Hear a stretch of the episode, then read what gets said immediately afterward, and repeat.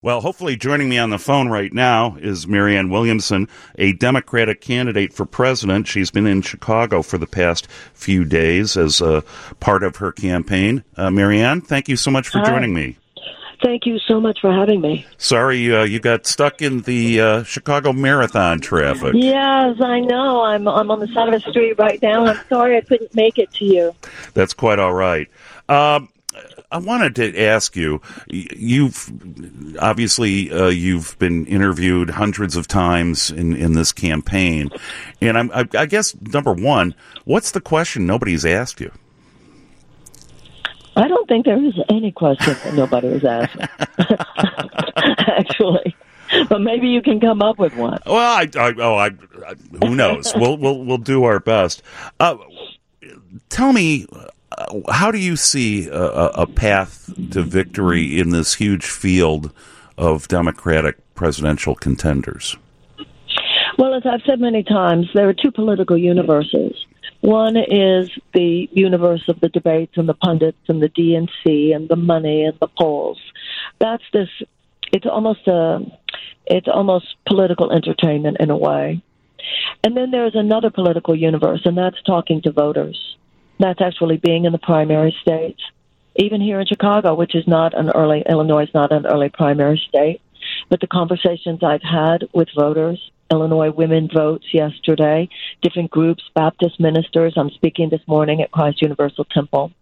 When you're actually speaking to the American people, that's where democracy lives in the minds and the hearts of people. And I find that Americans are aware that this is a very critical moment, and Americans, in my experience, are available for a deep and meaningful conversation about where we are, what needs to change, and how we need to make those changes. So I know that there is benefit to being there. I know that the American people, unlike you know many establishment forces, which just wants to shut down shut down this process and let's get going now. I think the American people are in process. People are listening. I'm one of those people who thinks it's actually very positive, very healthy for our democracy and for the Democratic Party that there are so many voices. Let people listen. That's what my experience is in the primary state. People are listening. People are thinking. People are processing. Now, none of us know what's going to happen tomorrow, but we do know that American politics is very unpredictable. God knows Donald Trump is president. So as long as my heart says there's meaning and purpose to your talking about things that other candidates are not talking about. You're going deeper into what the cause is of our symptoms. You're talking about the children. You're talking about economic injustice. You're talking about the things we need to do to reverse climate change. You're talking about what we need to change in our national security agenda and the United States reclaiming its moral authority around the world. And as long as people are showing up, as long as people are coming to your talks, as long as people are donating and keeping this alive, then then you're there.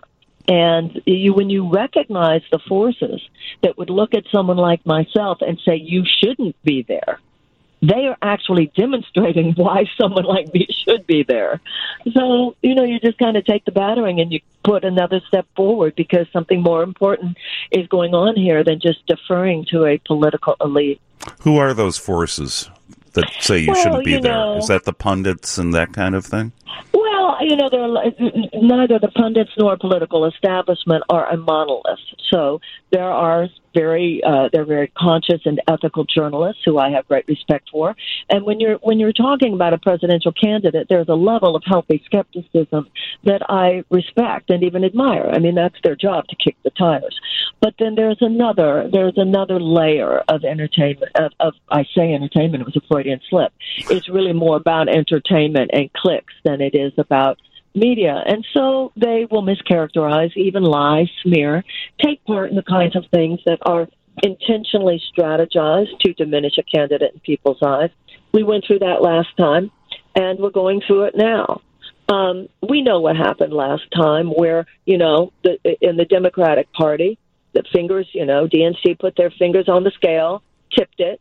You know, only it was that she had to be the candidate, and now it's just okay. You can have one of these six. So I believe that it's the role of the media and political parties to facilitate the process of democracy, not to dictate the process of democracy. The power should be hand in the hands of the people. And the only purpose of media and political parties is to empower the voter, not to disempower them through such insidious means. We're speaking with Marianne Williamson, a Democratic candidate for president. She's here in Chicago. We're going to take a quick break. This is your Sunday Spin. Welcome back to your Sunday Spin. I'm Rick Pearson of the Chicago Tribune here in the WGN Skyline studio. Joining me on the phone is author and activist Marianne Williamson. She is a Democratic contender for the nomination for President of the United States, who is in Chicago, has been in Chicago for the past few days. Uh, Marianne, I was curious. Uh, do you feel that uh, all of this, the issue of impeachment and all of the attention that is going on surrounding uh, the move by House Democrats to investigate Donald Trump, whether that has kind of sucked out some of the oxygen in the room in this uh, Democratic presidential campaign? Well, it has, but on the other hand, there's nothing we can do about that because the impeachment proceedings, I think, are valid and necessary. So this is one of those moments when Americans just have to make sure that we can walk and chew gum at the same time. Um, this is obviously impeachment uh, is a very dramatic type of situation, but there are a lot of dramatic situations going on at this time. Uh, this is simply a moment for all of us to hold a lot of um, a lot of a lot of things in our minds at the same time. You can't do politics as a part time uh, process today, can you?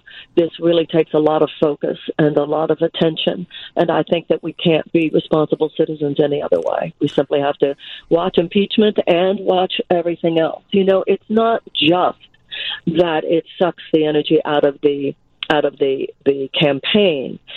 Too much of this sucks the energy out of the things we most need to be looking at. When we have 93 million people in America living in near poverty, when we have 100,000 uh, homeless children in the United States, when we have elementary school students on suicide watch, when we have millions of American children who don't even have the classroom situation that allows them to learn uh, to read by by the age of eight, and if they can't learn to read by the age of eight, the chances of high school graduation are drastically diminished, the chances of incarceration are drastically increased. When we have um, uh, 43 million hungry Americans, when we have a national security agenda that is driven so much more by short term uh, profits for the defense industry than by any proactive effort to declare and wage peace in the world. When we have the contaminants in our water, when we have the carcinogens in our food, when we have so many elements that lead to higher chronic illness among us than other nations. These are issues that we can't afford to distract ourselves from. And when we allow ourselves to be distracted, that is giving a pass to the political establishment, which wishes us to be distracted from those things because so much of the money that floods the political establishment doesn't go towards helping people because helping people in the situations that I just mentioned does not necessarily increase corporate profits. So yeah, there's a this is a moment in order to navigate this moment, we must all be deep thinkers. And yeah, there's a lot to think about. And you know, Thomas Paine said. these are times that try men's souls. And I think for a really thinking and conscious person today, this is a trying time. But uh, it's our it's our generation's turn to rise to the occasion, the way other generations have risen to the occasion in their times you are co-founder of the Peace Alliance, and you, uh, as part of your political platform, support the creation of a a, a cabinet U.S. Department of Peace. Given the uh, circumstances going on in Syria and the decision by the president to withdraw U.S. military from there, the Turkish uh, invasion of northern Syria, the, uh, and uh, attacks on Kurdish allies. Uh, I, am just curious, what are your views? The president saying, well, th- they've been fighting each other for hundreds of years. I think the president is completely wrong.